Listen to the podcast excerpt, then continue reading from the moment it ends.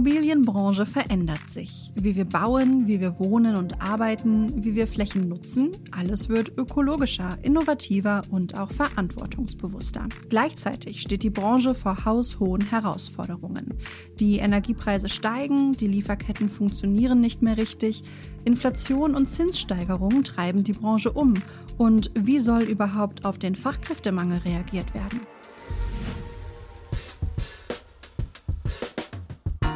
In diesem Podcast wollen wir die Frage stellen, wie die Immobilienwirtschaft und andere Branchen darüber hinaus den Wandel mitgestalten können, statt den Entwicklungen ausgeliefert zu sein. Dafür widmen sich in jeder Folge Stefanie Baden und Nikolas Katzung einem Thema, das die Branche gerade umtreibt und herausfordert. Sie wollen dabei den Blick auf die vielen Möglichkeiten lenken, Potenziale identifizieren und durch Impulse von Gästen Denkanstöße fördern. Das ist Reviewing Areas, das Immobilienmagazin zum Hören, präsentiert von JLL.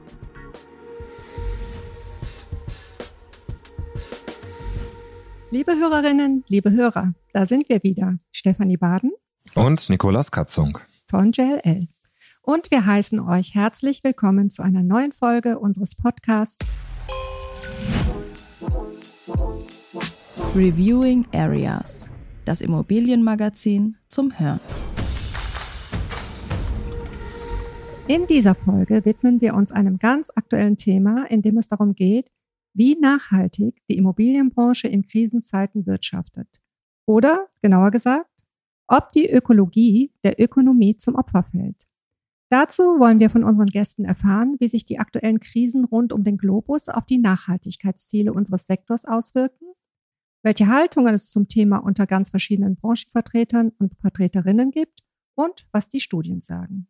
Außerdem geht es auch in dieser Folge in unserer Rubrik Am Ball bleiben natürlich um Fußball. Diesmal werden wir über den nachhaltigen Betrieb von Fußballstadien sprechen. So sieht's aus. Äh, erst einmal aber wollen wir euch einen kurzen Abriss geben über die Nachhaltigkeitsbestrebungen der Regierung und die Auswirkungen auf die Immobilienbranche. Die sind nämlich ganz schön groß und wir haben sie in den letzten Jahren ja auch bereits sehr, sehr deutlich zu spüren bekommen. Fakt ist, dass der Bau und das Betreiben von Gebäuden seit 38 Prozent der globalen Treibhausgasemissionen ausmachen. Wer jetzt aber direkt mit dem Finger auf den Bausektor zeigen will, der ist tatsächlich falsch gewickelt. Zwar ist Bauen längst keine saubere Sache, aber in der Tat entfallen drei Viertel der Emissionen aus dem Gebäudesektor auf das Betreiben von Immobilien. Eben. Und das heißt, Nachbessern ist angesagt. Renovieren, sanieren, neue Fenster, bessere Dämmstoffe und so weiter und so weiter. Das deutsche Klimaschutzgesetz hat Minderungsziele vorgegeben. Bis 2030 sollen die Emissionen um 67 Prozent gegenüber 1990 gesenkt werden. Das ist sportlich. Was da auf uns zukommt, das hören wir uns am besten gleich mal in unserem Background-Check an. Dann sind wir alle, also auch ihr, liebe Hörer und Hörerinnen, auf demselben Stand der Background-Check. Insbesondere für Privatinvestoren sind nachhaltige Immobilienfonds noch nicht attraktiv genug. Im ersten Halbjahr 2022 wurden von der BaFin zwölf geschlossene Fonds zum Vertrieb zugelassen. Fast alle ohne einen konkreten Nachhaltigkeitsbezug. Nur zwei der zwölf Fonds orientieren sich an ökologischen oder sozialen Zielen. Und das, obwohl Fonds ohne Nachhaltigkeitsbezug keine große Zukunft vorausgesagt wird. Gleichzeitig war der Need, in ältere Gebäude zu investieren, noch nie so hoch. 2021 urteilte das Bundesverfassungsgericht, dass die Senkung der Treibhausgasemissionen eine verfassungsrechtliche Pflicht ist. Das heißt, der Staat ist dazu verpflichtet, seine Emissionsziele zu erreichen und möglichst schnell Veränderungen herbeizuführen. Auch im Gebäudesektor. Doch hier wurden die ambitionierten Ziele 2021 zum zweiten Mal in Folge verfehlt. Das liegt auch an der stagnierenden Sanierungsrate. Sind doch unsanierte Häuser eine der Hauptursachen für hohe CO2-Emissionen. Jetzt wurde klar, auch unter den EU-Ländern ist eine Einigung auf ambitionierte Gebäudeeffizienzziele nur schwer erreichbar. Zwar haben sich die europäischen Mitgliedstaaten auf eine neue EU-Gebäuderichtlinie geeinigt, aber die bleibt hinter den Erwartungen zurück. Bereits im Dezember vergangenen Jahres wurde durch die Europäische Kommission eine Reform vorgestellt, die eine obligatorische Renovierung von Gebäuden mit schlechter Energiebilanz vorzieht. Um diese zu identifizieren, sollen Energieeffizienz-Mindeststandards, kurz MEPS, eingeführt werden. Doch nicht alle Mitgliedstaaten finden die neuen Ziele ehrgeizig genug. Wie ein gemeinsames Statement von Deutschland, Belgien, Frankreich, Irland, Luxemburg und den Niederlanden nach den Verhandlungen zeigt. Was heißt das konkret? Na, die Zügel sollen wohl locker gelassen werden. Reicht das fürs Klima? Mit Blick auf das Weltklima machen Sanierungen Sinn, aber auch mit Blick auf die Brieftasche. Unsanierte Gebäude können nämlich auch leicht sogenannte Stranded Assets werden und erheblich an Wert verlieren. Einer Umfrage unter Asset Managern zufolge schätzen fast zwei Drittel der Befragten die Gefahr als hoch ein, dass ältere Immobilienbestände in die Energieklasse F abrutschen könnten und dass sich eine Sanierung der Gebäude dann nicht mehr amortisieren könnte. Bei rund 30 Prozent der Befragten machen solche nicht ESG-konform Gebäude zwischen 50 und 75 Prozent ihres Bestandes aus. Bei einem weiteren Drittel immerhin zwischen 25 und 50 Prozent. Wie die Besitzer mit diesen Immobilien umgehen wollen, ist sehr unterschiedlich. Weniger als die Hälfte der Befragten möchte sie sanieren. 25 Prozent wollen sie verkaufen und 13 Prozent erwägen Abriss und Neubau. Die übrigen 16 Prozent der Asset Manager planen, ihre Gebäude zu halten, bis sie ihre wirtschaftliche Nutzungsdauer erreicht haben. Diese Besitzer sollten sich das aber vielleicht noch einmal überlegen. Denn seit es eine rechtliche Pflicht ist, sich um seine Emissionen zu kümmern, ist man auch rechtlich belangbar, wenn man es nicht tut. Aus anderen Wirtschaftsbereichen, etwa aus der Automobil- oder der Textilbranche, sind bereits Gerichtsverfahren gegen Unternehmen bekannt, die ihren Nachhaltigkeitsverpflichtungen nicht nachkommen. Der Druck ist also da. Es heißt nachrüsten, sanieren, umbauen.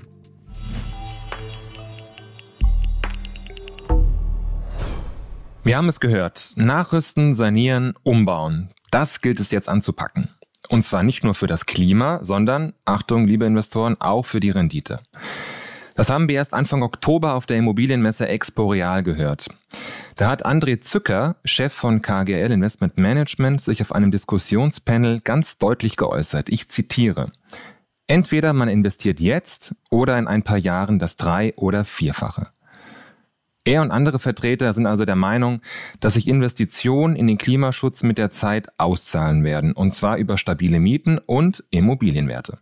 Ja, und wieder andere, etwa Gero Bergmann, Vorstand der Bayern LB, sind inzwischen der Meinung, dass die Optimierung der Rendite nicht mehr das oberste Ziel sein dürfte.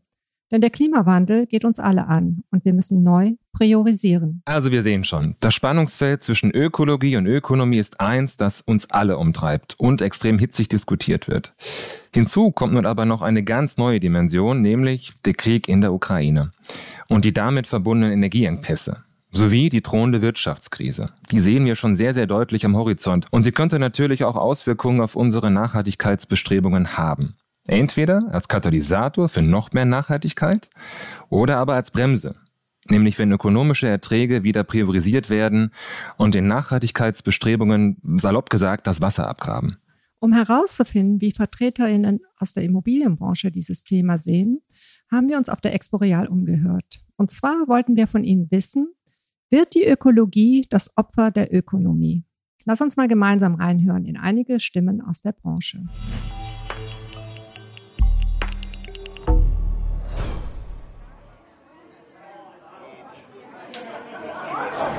Wir müssen umdenken. Dunja Nikrin, Head of Project and Development Services bei JLL. Und uns umstellen. Seit Jahrzehnten sprechen wir über den Klimawandel, aber richtig verinnerlicht haben wir es in unserer Branche nicht. Geopolitische Lage, die, die hohen Zinsen, die steigenden Materialkosten sind sicher schwierig für den Neubau, für die Sanierung. Emanuel Heisenberg, Founder und CEO von EcoWorks. Haben wir den Vorteil, dass an den Objekten auf jeden Fall was gemacht werden muss. Das spielt uns in die Karten. Und außerdem ist der regulatorische Druck viel zu hoch, als weiter zu warten. Also wir spüren bisher überhaupt nichts äh, von der gedrehten Marktlage. Ja, ich glaube, dass die Ökologie der Ökonomie gerade zum Opfer fällt. Jan Berwader, Vorstand der REM Capital AG. Äh, wir sehen viele Vorhaben im Sanierungs- und im Neubaubereich, die jetzt einfach auf Eis gelegt wurden, die vorher ökologisch wertvoll neu gebaut werden sollten und saniert wurden. Jetzt haben wir die Situation, dass die Baukosten nach oben geschossen sind. Äh, wir haben die Situation äh, gesteigert der Finanzierungskosten und, und das ist das Wichtigste, der Fördermittelapparat, der vorher sehr gut dort äh, interveniert hat und dieses Marktversagen kompensiert hat, ähm, ist runtergefahren und da warten wir von der Regierung auf einen neuen Impuls. Auf die Frage, ob die ähm, Ökonomie die Ökologie verdrängt, ähm, ganz klare Antwort, beides hängt einfach miteinander zusammen. Sonja Knorr, Managing Director bei Scope Fund Analysis. Ähm, aber die Flexibilität nimmt natürlich ab, weil andere Faktoren stärker in den Vordergrund rücken. Man darf allerdings nicht vergessen, dass das Thema Ökologie definitiv mit Macht auch wieder zurückkommt. Und wer sich jetzt nicht nach vorne hin aufstellt, ähm, zukunftsfähig aufstellt, der wird natürlich mit Nachteilen dann rechnen müssen. Insofern darf man beides natürlich nicht außer Acht lassen. Ich würde mal sagen, zum einen wahrscheinlich wenn wir auf der Liquiditätsseite Liquidität für viele Dinge brauchen. Jürgen Fenk, CEO von Primonial RE. Wo ich befürchte, dass vielleicht weniger Liquidität übrig bleibt für Nachhaltigkeit. Also sprich insbesondere auf der Ebene der Assets, ähm, CapEx-Investments, um die Dekarbonisierung äh, vor, voranzuschreiten. Andererseits haben wir vielleicht ein bisschen mehr Zeit, über bessere Investments nachzudenken und über Nachhaltigkeitskonzepte in den Unternehmen, ähm, weil der Transaktions Transaktionsmarkt im Moment nicht besonders ähm, aktiv ist. Von daher ist es ein bisschen sowohl als auch. Also ich glaube, die Unternehmen können sich fit machen auf der Corporate-Ebene. Die Asset Manager können sich fit machen auf der Fondsebene. Auf der Asset-Ebene glaube ich auch im Sinne von Modelle. Ja, ähm, die Umsetzung ist eine Frage der Liquidität. Aber ich glaube insgesamt ist der Mindset heute so, dass das Thema nicht mehr äh, kann, sondern muss es. Und das weiß jeder und deswegen glaube ich nicht, dass wir in Rückstand kommen. Jeder Investor weiß genau, dass er ähm, im Sinne der Vorgaben, der ökologischen Vorgaben, ähm, A, seine, seine Immobilien entwickeln muss, B, aber auch seine Portfolien strukturieren muss. Dr. Axel Schilder, Managing Partner von King Spalding Frankfurt. Deswegen sage ich, nein, es drückt nicht äh, zwingend zurück. Aber was wir aber sehen, sind Marktverschiebungen. Der Neubau geht dramatisch zurück, weil die Kosten insgesamt viel zu hoch geworden sind. Wir sehen eine klare Tendenz in dem Bereich Sanieren im Bestand. Und das wäre für mich der klare Ansatz zu sagen, Bestätigung der These, Ökologie geht, aber sie geht eben anders, indem wir Bestandsimmobilien auf ein neues Level heben. Ja, wirklich spannend, die Einblicke von der Messe. Mir persönlich hat das Statement von Emanuel Heisenberg ja im Grunde sehr, sehr gut gefallen, weil er die Lage sehr gut einschätzt, wie ich finde. Er sagt, der regulatorische Druck ist viel zu hoch, um mit der ökologischen Umstellung der Geschäftsmodelle zu warten. Eigentlich, wie er betont. Und das ist genau der Punkt. Ich habe eher das Gefühl, dass einige Marktakteure das Thema bisher nur allenfalls halbherzig angehen und jetzt unter den finanziellen Engpässen das Ganze noch mehr schleifen lassen werden. Das wird natürlich kaum jemand so öffentlich zugeben, aber die Gefahr ist meiner Ansicht nach definitiv vorhanden. Wie siehst du das? Ja, also ich bin auch überrascht, wie viele sich tatsächlich für ein deutliches Nachhaltigkeitsengagement aussprechen, gerade in Anbetracht der aktuellen Energiekrise, der steigenden Zinsen und der globalen Lieferschwierigkeiten. Das ist wirklich, ich finde, doch ein starkes Statement.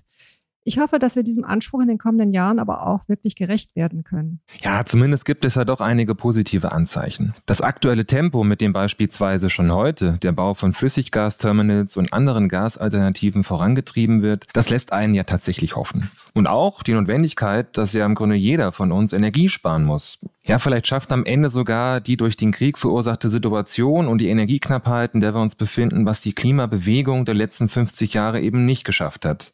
Einen nachhaltigeren Umgang mit unseren Ressourcen und eine echte Energiewende. Also das wäre zwar mehr als ironisch, aber zu hoffen. Was nicht so richtig Anlass zur Hoffnung gibt, ist ein Blick in den gerade erst veröffentlichten Emissions Gap Report. Das ist der Sachstandsbericht zu den Fortschritten der Emissionsminderungen. Und der löst bei mir jedoch alles andere als Zuversicht aus. Der Ausstoß von CO2 sinkt nämlich nicht, er steigt. Womit stand heute das Ziel, die Emissionen bis 2030 zu halbieren, außer Reichweite zu sein scheint. Und fast keines der 200 Vertragsstaaten des Klimaabkommens ist auf dem richtigen Weg. Auch Deutschland als siebtgrößter Emittent nicht. Und von den USA und China, die zusammen 45 Prozent der weltweiten CO2-Emissionen verursachen, oder gar Indien und Russland als Nummer vier der Liste, ganz zu schweigen. Nick, ich will ja hier nicht die Spielverderberin sein, aber aktuell scheint alles andere wichtiger als die Reduktion von CO2. Und wenn wir wieder den Blick auf unser eigenes Land richten, ist der Ausbau der Erneuerbaren ja nun auch nicht so wirklich einfach. Von der NIMBY-Kultur mal ganz abgesehen. Äh, warte mal ganz kurz. Was ist NIMBY-Kultur? NIMBY ist die Abkürzung für Not in my backyard. Dieser Ausdruck hat sich etabliert bei denjenigen oder für diejenigen, die zwar offen für Windkraft sind, aber diese Windkrafträder doch bitte nicht in ihrer Nachbarschaft haben möchten. Also erneuerbar ja, aber bitte nicht in meinem Umfeld. Ja, von der Sorte kenne ich auch ein paar. Danke. Tatsächlich. ja. Also ja, von dieser NIMBY-Kultur mal ganz abgesehen, ist es bei dem Bau von Windkrafträdern im Übrigen ähnlich wie in der immobilienwirtschaftlichen Projektentwicklung. Die Kosten explodieren und Entwicklungen werden zum Teil gestoppt. Kostete ein Windkraftrad vor über einem Jahr zwischen 3,8 und 4,5 Millionen Euro, muss man vorstellen, wie teuer die Dinger sind, hat sich der Preis mittlerweile in den letzten zwölf Monaten verdoppelt. Die Zinsen sind gestiegen, Finanzierungen stocken. Und auch hier geht es da natürlich im Endeffekt um die Einnahmen, aber nicht um Mieten, sondern um Mindestabnahmen für Strom. Ich sag dir, alles nicht ganz unkompliziert. Äh, wenn ich da einhaken darf, davon abgesehen, wie der Strom dann auch noch von Norden in den Süden kommt. Absolut. Und auch noch on top, wie lange es dauert, die Dinger überhaupt zu bauen und aufzustellen. Also die Mühlen der Bürokratie malen auch hier extremst langsam. Dazu kommt natürlich auch noch die Rückkehr zur Kohle. Und wenn wir das alles mal betrachten, dann muss ich sagen, scheint es so, dass die Energiewende weitestgehend auf der Strecke bleibt damit wir als Land wirtschaftlich weiter konkurrenzfähig bleiben. Und ich habe noch einen Aspekt. Jetzt schau doch mal, was in den USA abgeht. Da wird BlackRock an der Börse abgestraft, weil die Unternehmensstrategie zu nachhaltig ist. Was heißt das denn dann, Nick? Birgt also der Fokus auf Nachhaltigkeit nun ein Geschäftsrisiko? Ich sag dir, wir stecken in einem Dilemma. Ja, da hast du mit Sicherheit recht. Viele gute Punkte von dir. Es ist einfach ein sehr, sehr komplexes Thema, in dem wir uns da bewegen. Vielleicht kann uns ja in diesem Zusammenhang der Experte weiterhelfen, den ich heute für unsere Rubrik in My Opinion zu uns eingeladen habe. Gero Bergmann ist Immobilienvorstand der Bayern LB und in der Immobilienbranche schon sehr lange beheimatet. Vorhin haben wir bereits kurz von ihm gesprochen. Auf einem Panel bei der Expo Real hat er sich durch die Meinung hervorgetan, es dürfe nicht mehr nur um die Rendite gehen. Und auch sonst ist er für seine reflektierte und kritische Meinung bekannt. Wir freuen uns sehr, ihn hier zu haben und mit ihm durch das Spannungsfeld zwischen Ökonomie und Ökologie zu navigieren. In my opinion. Herzlich willkommen, Gero Bergmann. Lieber Gero, schön, dass du dir die Zeit nimmst, um mit uns heute hier in unserem Podcast zu sprechen. Hallo, grüßt euch zusammen. Ja, auch ein Hallo von meiner Seite. Schön, dass du dabei bist. Ähm, genau, ich würde auch direkt starten. Auf der Expo Real hattest du ja vor, ich sag mal, großer Immobilienbühne dich relativ besorgt darüber geäußert, dass die Immobilienbranche aktuell die Zügel in Sachen Nachhaltigkeit etwas locker lassen könnte, um durch die aktuelle Krise zu kommen. Frage, was stimmt dich so skeptisch, dass genau dieses Szenario eintreffen könnte? Ich gucke mir einfach gerade die Situation an, die wir im Land haben, die wir geopolitisch haben, selbstverständlich, und die wir auch äh, in den wirtschaftlichen Rahmendaten haben. Wir haben eine ungeahnte Inflation, mit der wir uns beschäftigen müssen. Wir haben Stagflation, wir haben kein Wirtschaftswachstum, sondern wir haben wahrscheinlich eine mehr oder weniger tiefe Rezession, die auf uns alle zukommt. Und in so einer Gemengelage weiß ich einfach aus vorhandenen Krisen, wie sich ähm, der Fokus verschiebt und verschieben muss ähm, und sich die Prioritäten neu ergeben. Und ich befürchte einfach, so wichtig es ist, äh, dass wir uns weiter über unseren ESG-Weg unterhalten und unseren und unsere Geschäftsstrategien darauf ausrichten, dass jetzt aber ganz kurzfristig, also für die nächsten ein, zwei Jahre, sich das ein Stück weit anders darstellt, wenn Unternehmen, wenn Marktteilnehmer äh, nicht mehr wissen, wie sie zukünftig Geschäfte darstellen sollen, wie sie refinanzieren sollen, wie sie äh, Kosten, die sie haben, als Fixkostenblöcke bedienen sollen und ähnliches.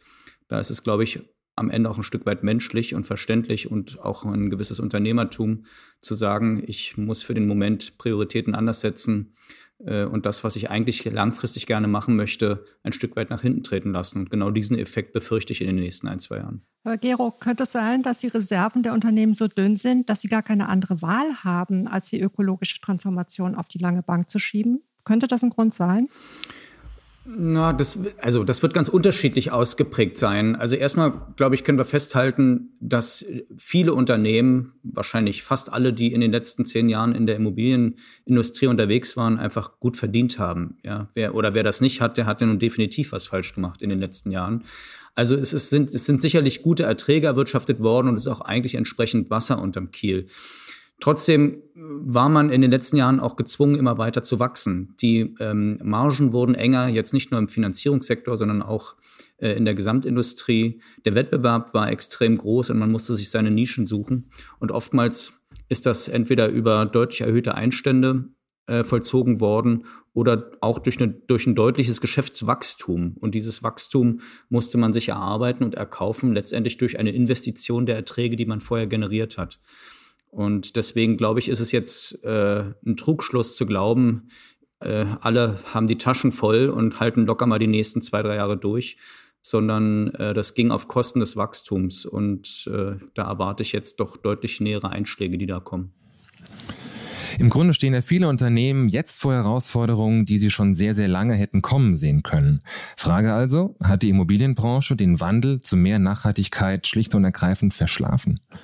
Das kann man im Nachhinein natürlich immer kritisieren, aber ich, also das würde ich, das würde ich nicht äh, richtig finden. Ich finde, wir haben alle gemeinsam sehr, sehr viel Aufmerksamkeit in den letzten Jahren draufgesteckt. Mein Gott, vielleicht hätten wir es zwei, drei Jahre früher auch schon beginnen können. Da ist man, wie gesagt, im Nachhinein immer ein Stück weit schlauer, aber die Kritik würde ich nicht so sehr gelten lassen. Ich finde, wir haben sehr viel ähm, Fantasie und Kreativität walten lassen, um unsere Produkte neu zu generieren, neu aufzustellen, uns den, den strengen Kriterien zu unterwerfen, gerade äh, auf dem, im Gebäudesektor, der ja einer der Hauptverursacher auch von CO2 ist, sind sehr, sehr viel äh, kreative Ideen äh, gewachsen und auch äh, schon ins Geschäft eingebracht worden. Auch international haben sich die Kapitalmärkte extrem stark auf ESG-Themen ausgerichtet. Also wir haben große Schritte vollzogen und sind auch, glaube ich, in der richtigen Richtung unterwegs und die wird ja auch nicht weggehen. Wir werden uns ja weiter mit einem mittel- und langfristigen Horizont darum kümmern. Das ist ja jetzt nicht alles äh, äh obsolet, äh, in, in, in keinster Weise. Aber wie gesagt, kurzfristig befürchte ich bei der einen oder anderen Adresse, dass sich die Priorität verschiebt. Und die, die jetzt vielleicht ein bisschen später in das Thema eingestiegen sind oder jetzt noch äh, trotz trotz dieser angespannten Lage einsteigen. Wie würdest du priorisieren?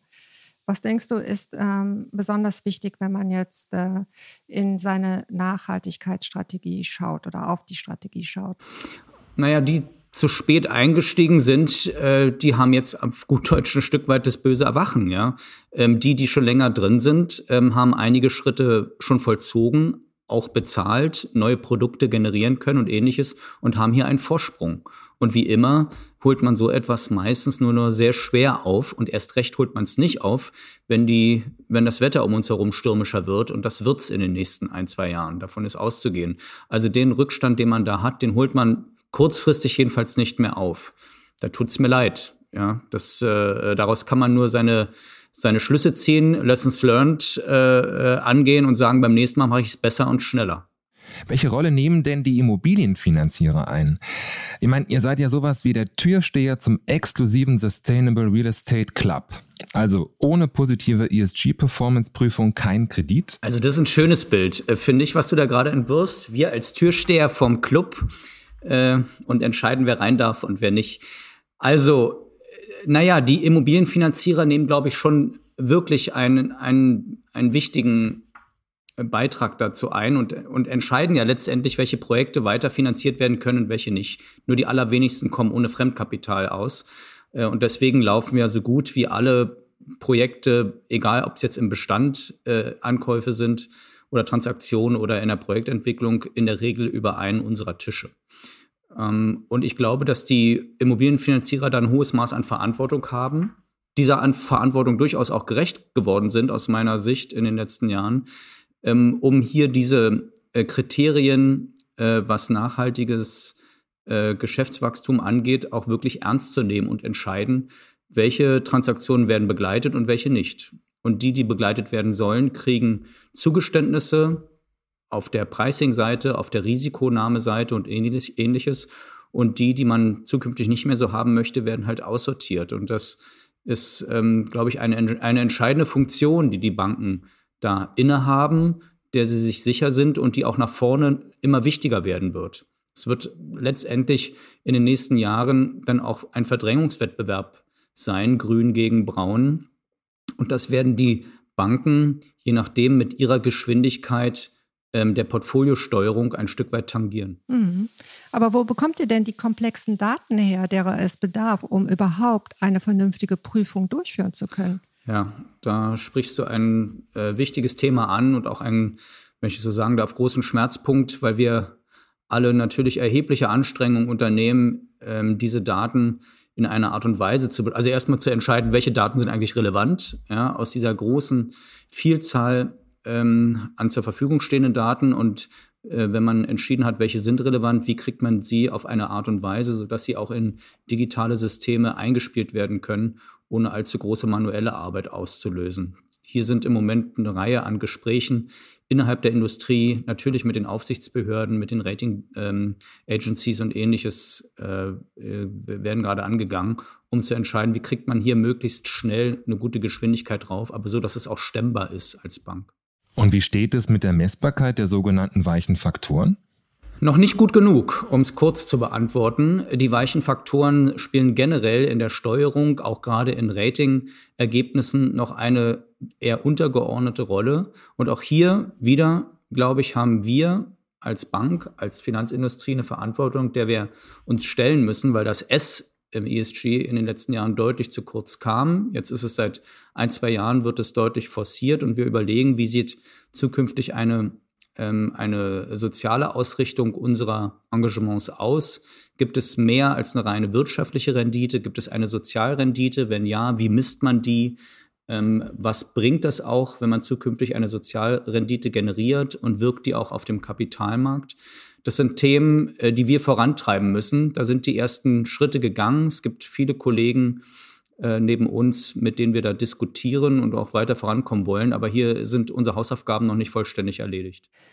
Und wie sieht es bei euch aus? Wie sieht es bei der Bayern LB aus? Macht ihr auch oder müsst ihr Abstriche machen in eurer Nachhaltigkeitsstrategie?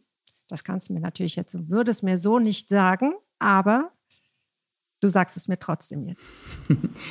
ja, also wir machen selbstverständlich keine Abstriche. Ähm, wir begleiten weiter äh, unsere Kunden bei ihren Geschäften. Wir haben uns ja seit einiger Zeit schon eine sehr klare ESG-Strategie vorgenommen. Wir forcieren das auch mit entsprechenden Margenzugeständnissen. Wir haben äh, auch äh, unsere erste grüne Emission getätigt. Wir haben letztes Jahr auch die erste, so, den ersten Social Bond äh, emittiert. Also dieser Weg ist beschritten und den gehen wir, den gehen wir auch weiter. Wenn ich davon spreche, dass ich hier kurzfristig ein Stück weit äh, eine Repriorisierung äh, erwarte, dann meine ich selbstverständlich nicht die großen, auch wichtigen Banken. Neben der Bayern LB gibt es ja auch andere gute und wichtige Player, äh, sondern da meine ich einen Großteil letztendlich unserer Kundschaft äh, auf der Bestandshalter, auf der Projektentwicklerseite, die es da deutlich schwerer haben. Ja, ähm, ein Institut wie die Bayern LB ist sehr stark ausgerichtet, hat äh, eine vernünftige Eigenkapital Ausrichtung, hat einen stabilen anteilseigener Hintergrund und wir werden, hoffe ich und denke ich, und da bin ich mir auch sehr sicher, unserer Verantwortung gerecht, unsere Kunden und unsere Industrie auch ein Stück weit durch die nahe Zukunft zu führen und stabil durch diese nächste Krise auch durchzukommen. Einige Zahlen deuten ja schon heute darauf hin, dass die Ökologie auf der Strecke bleibt. Das wäre natürlich sehr bedauerlich für uns alle, also extrem bedauerlich. Was wünschst du dir denn von der Politik? Muss sie hier mehr Anreize schaffen? Dass sie zumindest zuhört, und darauf reagiert, auch kurzfristig reagiert. Das klappt ja in einigen, auch in vielen Bereichen schon. Ähm, ich finde, also ich bin keiner, der äh, dieses Politiker-Bashing mittreibt. Ich finde, ähm, dass gerade jetzt in den letzten Monaten in einer Krise, die wir uns alle nicht äh, hätten vorstellen können, wo sich äh, vieles völlig neu darstellt, dass sich da viele unserer Politiker in unserem Land äh, sehr, sehr vernünftig zu ausgerichtet haben. Und ich habe da einen großen Respekt davor, äh, was sie tagtäglich leisten. Und genauso ist meine Erwartungshaltung auch, wenn es um jetzt um Themen in unserer Immobilienindustrie, wenn es sich darum handelt, wie, wie können wir unseren Beitrag leisten, wie können wir ein Stück weit entlastet werden, um, wie gesagt, dieser Verantwortung gerecht zu werden, wenn wir uns regulatorische Themen angucken äh, da ist es, wenn Sonnenschein herrscht äh, und wenn alles gut läuft, sicherlich auch richtig, ein Stück weit schärfer zu regulieren und zu sagen, in guten Zeiten sollten Puffer äh, vorgehalten werden, sollte man ähm, äh, entsprechend Vorsorge betreiben. Aber jetzt brechen eher unruhige Zeiten an und da wünsche ich mir die nötige Flexibilität, äh, auch von der Politik und von der Aufsicht entsprechend darauf zu reagieren. Aber ich bin mir sehr sicher, dass wir da in gute Gespräche auch miteinander reinkommen. Mhm. Was glaubst du, wie lange dauern die unruhigen Zeiten? Tja, das ist die Frage nach der Glaskugel. Also wenn ich ehrlich bin, ist für mich 23 und 24 ähnlich schwierig. Jetzt, äh, wir, wir sind ja jetzt quasi beim, beim Reinsteigen in den Sturm. Der wird in 23 ganz sicher anhalten und auch ein Großteil des Jahres 2024, glaube ich, äh, wird noch entsprechend holprig werden. Wenn wir durch den Winter, im Winterhalbjahr 23, 24 durch sind äh, und es dann wieder wärmer wird, dann glaube ich, dass wir vom Energiesektor her große Schritte weiter sein werden, wie auch immer die geopolitische Lage dann aussehen mag. Und dann ähm, werden wir, glaube ich, auch so langsam das Ende vom, vom Tunnel sehen. Und äh, wir, uns sollte auch davor nicht bange sein, ja, weil jede Krise, wie, wie bekannt, immer auch Chancen sich bieten und es sich ein Stück weit jetzt hier bereinigt und auch vielleicht wieder so ein bisschen gerade rückt. Gerade wenn wir uns die letzten Jahre anschauen, wie sich die Spreads immer weiter angenähert haben und es ja kaum noch eine Differenzierung gab zwischen hervorragender äh, Core-Asset-Qualität äh, gab und ähm, Dinge, die weniger stark in der Qualität waren, auch über verschiedene Assetklassen hinweg. So führt so eine Zeit, die wir jetzt vor uns haben, auch wieder ein Stück weit zu einer gewissen Ausdifferenzierung. Und das ist auch etwas Positives, was wir für die nächste Ausschwungphase auch wieder gut nutzen können. Mhm. Lieber Gero, ich wünsche dir für diese stürmischen Zeiten, auf die wir alle blicken und die, in die wir alle gehen, viel Erfolg und eine ruhige Hand, aber die hast du, wie ich dich kenne, und bedanke mich ganz herzlich für das Gespräch. Danke dir, Stefanie. Das wünsche ich euch natürlich ganz genauso. Stefanie und Nick, alles Gute und bis zum nächsten Wiedersehen oder Wiederhören. Danke dir. Alles Gute. Tschüss. Nick, welcher Impuls aus dem Gespräch ist bei dir hängen geblieben? Ja, also ich würde sagen, den Blick auf das bereits Erreichte zu richten. Also auf kreative, umgesetzte Ideen und Produkte im Gebäudesektor. Das, das fand ich spannend. Weil schließlich ist das ja auch die Grundlage für alles, was da noch kommt. Und was war es bei dir? Also ich fand ja spannend, die kommenden Entwicklungen kurzfristig und langfristig zu bewerten. Also zu sagen, ja, es kann sein, dass sich die Prioritäten in den kommenden ein, zwei Jahren verändern, dass die Ökologie dann nicht im Fokus steht. Aber sein Punkt dabei war ja, wenn die zuvor gestellten Weichen aber in die richtige, also die ökologische Richtung gehen, und zwar langfristig, dann bleibt man schon irgendwie auf dem richtigen Weg. Genau. Und nämlich genau darum, um den richtigen Weg, geht es auch in unserer Schlussrubrik in diesem Podcast. In Am Ball bleiben dreht sich heute nämlich ebenfalls alles um das Thema Nachhaltigkeit. Und zwar im Kontext zu Fußballstadien. Denn auch die wollen möglichst ökologisch und gleichzeitig ökonomisch aufgestellt sein. Welche Stadien haben dafür den richtigen Weg eingeschlagen? Was sind die nächsten Ziele? Und wo liegen die Herausforderungen? Antworten gibt es jetzt.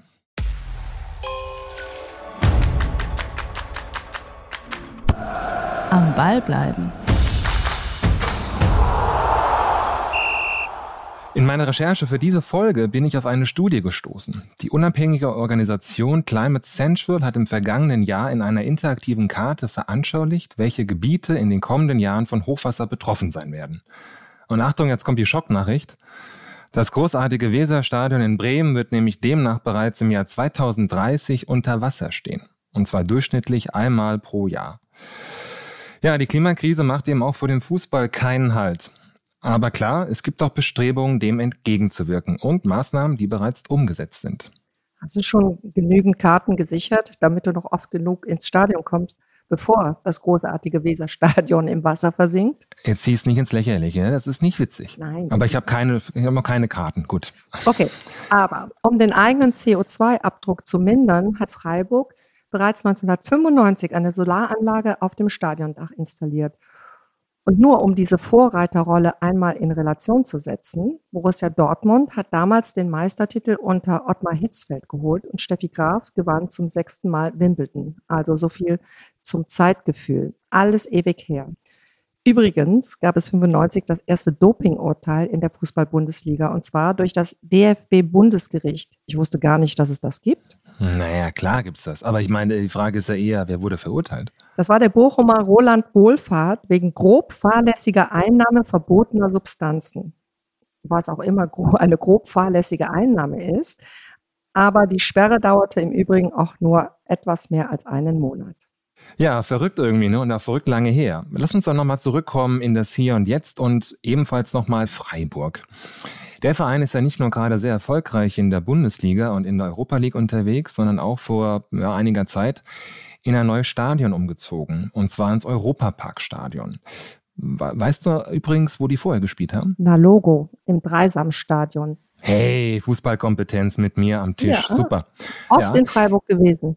Oh, okay, ich war da noch nicht. Ich muss da noch Was mal ist die Dreisam denn, Herr Katzung? Ist das nicht ein Fluss? Ja. Genau. Na also, siehst du. Doch nicht ganz ungebildet. Ja, also jedenfalls Europaparkstadion Freiburg, ja. Dort wurde nämlich vor wenigen Wochen eines der weltweit größten Solarkraftwerke, das je auf einem Stadiondach installiert wurde, eingeweiht. Und viele andere Stadien ziehen hier mittlerweile mit oder haben ganz eigene Maßnahmen. Stefanie, da wirst du doch bestimmt ein paar Beispiele parat haben. Ja, insbesondere wenn man sich die Quellen anschaut, die für einen hohen CO2-Ausstoß verantwortlich sind. Und das sind vor allem Energieverbrauch, Beheizung, Abfallvermeidung und Wasserverbrauch. Und dann haben viele Stadien ihre ganz eigenen Konzepte. Der Klassiker ist wirklich die Photovoltaik.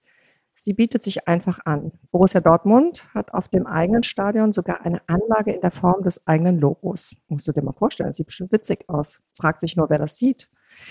Und noch ein Faktor ist auch die Anreise zum Stadion selbst. Oh ja, genau. Und da können wir direkt wieder zurückkommen zum Bremer Weserstadion. Denn bei Heimspielen, ja, es muss sein, denn bei Heimspielen ist das Gebiet rund um das Weserstadion autofreie Zone. Und die Anreise erfolgt entsprechend mit Bussen, mit der Bahn oder zu Fuß, ja? oder, oder, oder sogar mit dem Schiff auf der Weser. Denn damit wird auch schon die Anreise zum Spiel bereits zum Ausflug und Event. Aufschwung bekommen hat das Thema Nachhaltigkeit innerhalb der Stadien übrigens durch die WM 2006 in Deutschland.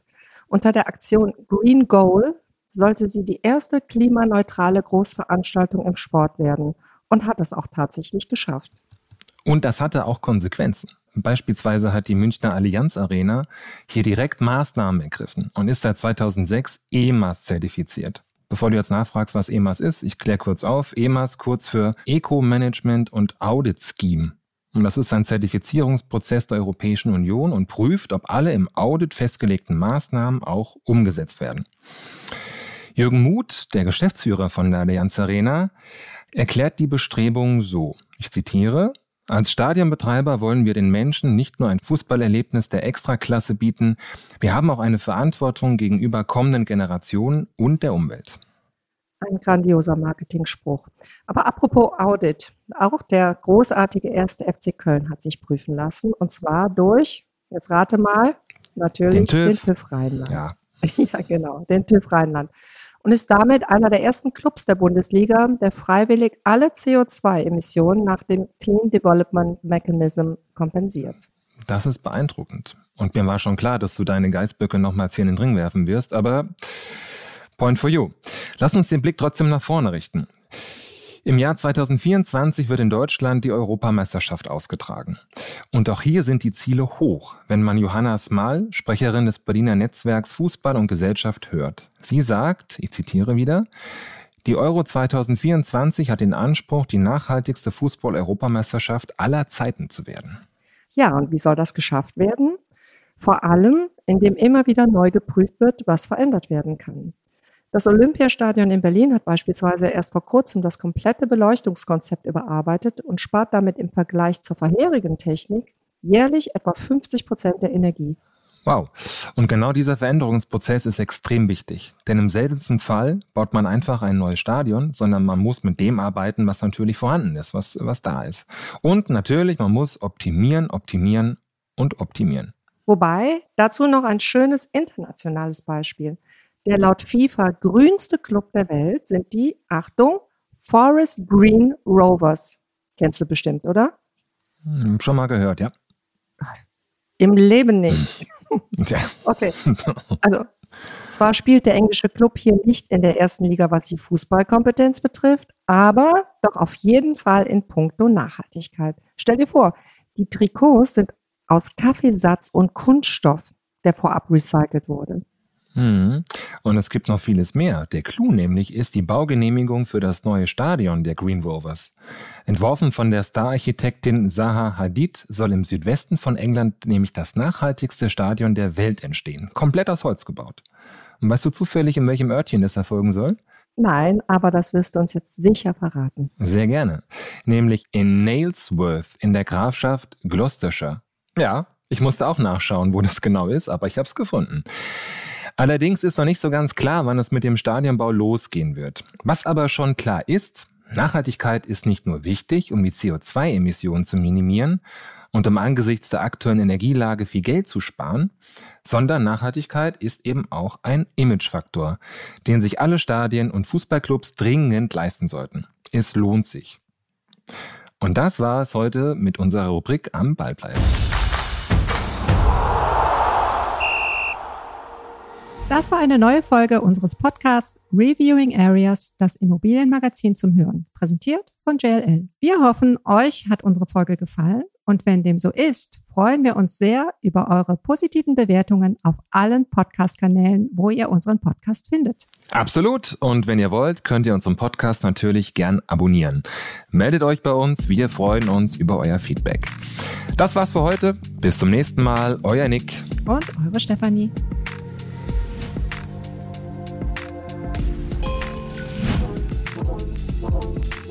Reviewing Areas, das Immobilienmagazin zum Hören.